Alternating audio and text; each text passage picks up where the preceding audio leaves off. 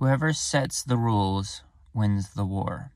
What I want to talk about today is how literalism within Christianity, within faith, plays into the hand of materialism.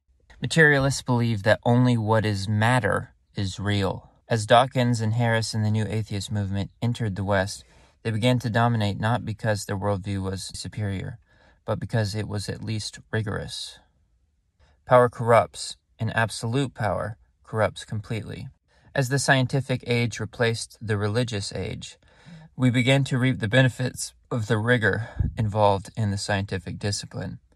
It became hard to ignore the upsides of this way of seeing the world. And given how long Christianity has dominated the West, in particular America, we were in no shape to deal with it. Since its founding, Christianity has dominated American culture, and although there are many amazing side effects, one unintended side effect is that it created laziness. Muscles that aren't used atrophy. As Christians dominated the culture, they no longer had a need to be ruthlessly rigorous and tirelessly truthful. As we became safe and prosperous, we started to integrate many of the beliefs of the materialist worldview. Many churches would rather their pastor fundraise for the new wing than try to figure out the deep questions of existence. And churches do need money, so that's no easy situation. But here we are. Jordan Peterson has thousands paying to come listen to a two hour lecture, but most churches are empty. Why is that? Because he is presenting a continuity of the two worlds that they are not a multidiscipline approach that the church is not too weak or too stupid to understand and integrate, but only too lazy. Rather than acknowledging its complementary nature, then that science is the what of existence and religion and God is the why. We instead made our own version of the materialist worldview, of the reductionist worldview, because it's easier than the depth and the humility and the time required to answer the question why we are really here. Many Christians and pastors pretended to be sure of those things that can never be known, pretended to be holy while we were using God as a scapegoat to get away with things. The materialist worldview lets us play God, and let's be honest, part of each of us, including me, obviously, cannot wait to take the throne. To this day, if you bring up a real issue in a church lobby, most people will either look at you like you're an alien or give you a fake pat on the back to protect the safety of their fragility. They are so uncomfortable in reality that if you go there, they start to panic.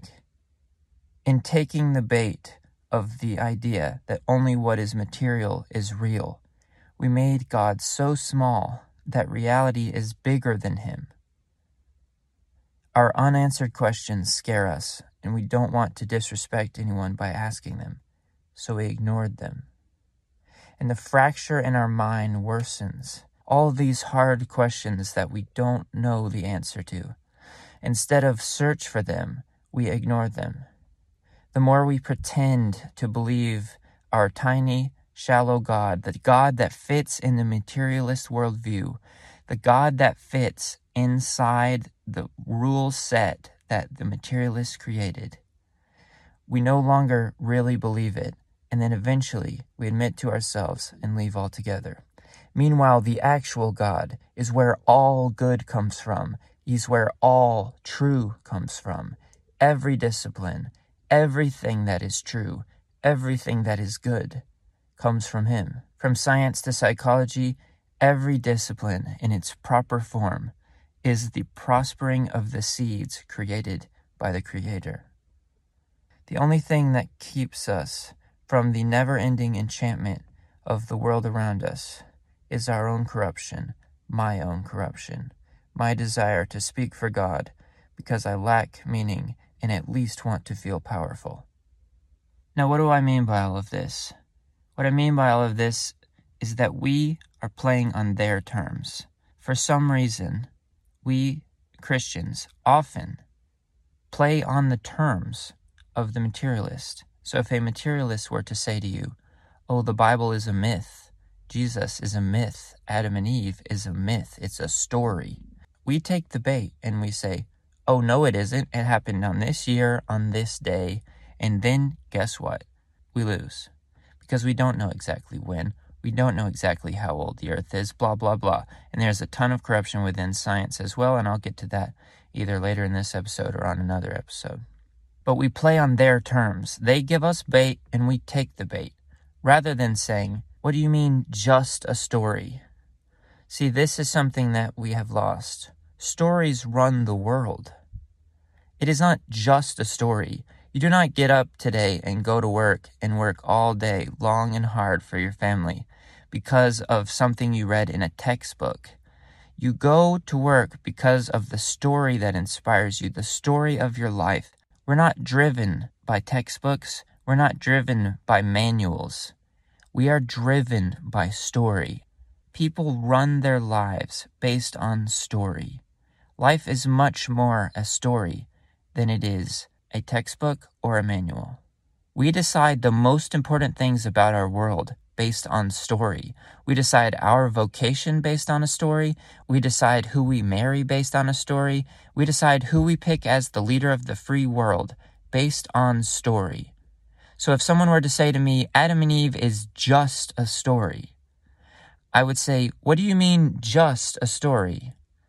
It is a archetypal story, a story that not only is true, but is true over and over again. It is true in every human being which is about as true as things come. But in the past, Christians didn't do that.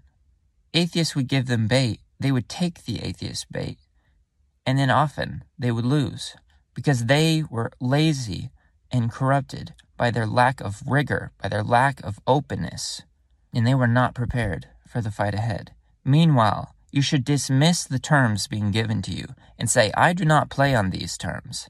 I never did and I'm not going to start now. Christians should be ruthlessly rigorous in the way that we search for what is true. The safety and the beauty that comes with belief in God, that sort of warm feeling that sometimes you have in a church service, or sometimes you feel like you're right where you're supposed to be, that is amazing, but it is not an excuse to leave our rigor behind, to leave our effort behind. I believe that the God of the Bible is the God, is the creator. So as a result, I am completely open minded. You can tell me there are no gods, there are 10 gods, there's one God and it's Ariana Grande. You can tell me whatever you want because I do not believe that anything you will say will unseat the continuity, the truth that is within the Christian worldview. And let's not be precious about it. Let's say you don't have any faith and you're listening to this. Think about this a structure where the person at the very top, where the person who has the most power dies on purpose for the person who has the least power. That a structure like that will always bring good into the world. If you don't have any faith at all, you can at least see that a situation where the most important person dies for the least important person, that that is something good. There's a lot of separation within Christianity. There's a lot of separation between the natural world and the spiritual world. A truer view is that there should be ultimate continuity between every true thing in the world. Christianity, in my view, is the continuity of everything. It is the way that every discipline, that every true thing meets in the middle. There's one area where they all meet, and that is Christianity. Christianity is a structure that every true thing fits within. In Jonathan Haidt's book, The Happiness Hypothesis, he spoke about the mind as basically a rider and an elephant. That the rider is the conscious mind which makes decisions, which consciously makes decisions. And the elephant that he is sitting on is the unconscious mind, and it has its own desires, it has its own wills. And he relayed this to the Apostle Paul when the Apostle Paul said, What I want to do, I do not do, and what I don't want to do, I do. I recently heard a podcast where a guy was talking about the spiritual language of powers and principalities of sort of spiritual forces. And he relayed that to something analogous to the stock market, that everyone can participate in the stock market but you can't point at one thing and say, there is the stock market, there is all of it, that is what it is. It is not this small object that you can sort of point at and conceptualize all of it in one uh, easy to understand way. It is also not localized. This is another point he made that it was not localized, that you can participate in it, but it is not local to you. It is not specific to you. It is sort of a super organism, sort of an overriding thing that is existing in our world, and we all can kind of see the effects of it. But you can't really conceptualize all of it as one simple to understand thing. There are a lot of people doing great work in this field of this idea of bringing heaven and earth together.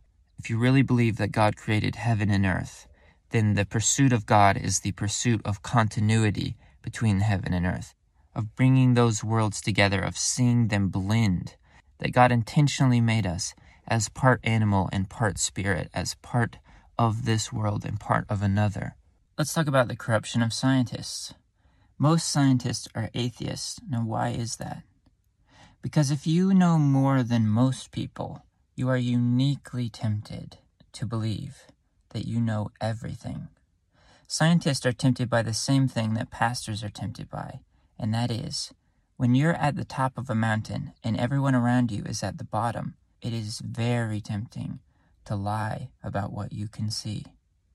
Because if you do lie about how much you know, if you do stretch the truth, who's going to know the difference? And for continuity, when both the small town pastor who pretends to know exactly the nature of hell and the scientist that pretends to know exactly how the earth came into existence, they are both reliving the Adam and Eve story, are hearing the whisper of the serpent in their ear, saying, What if you were God? And I don't mean to make this an us them thing. All of us have it. Let's talk about evolution. If you remove the corruption of science and the corruption of religion, I don't see any reason why there is any contradiction between intelligent design and evolution. Whatever the first thing is, God created that. And I don't care if it's an ape or an ooze, I couldn't care less what it is. Whatever the first thing is, God made that. There's nothing that is true that does not originate from God. If you think about a human being at conception, you think about the way that a tiny clump of cells looks, and then the difference between that and a full grown man or woman that they appear nothing alike, but everything that a man or woman becomes is present at conception.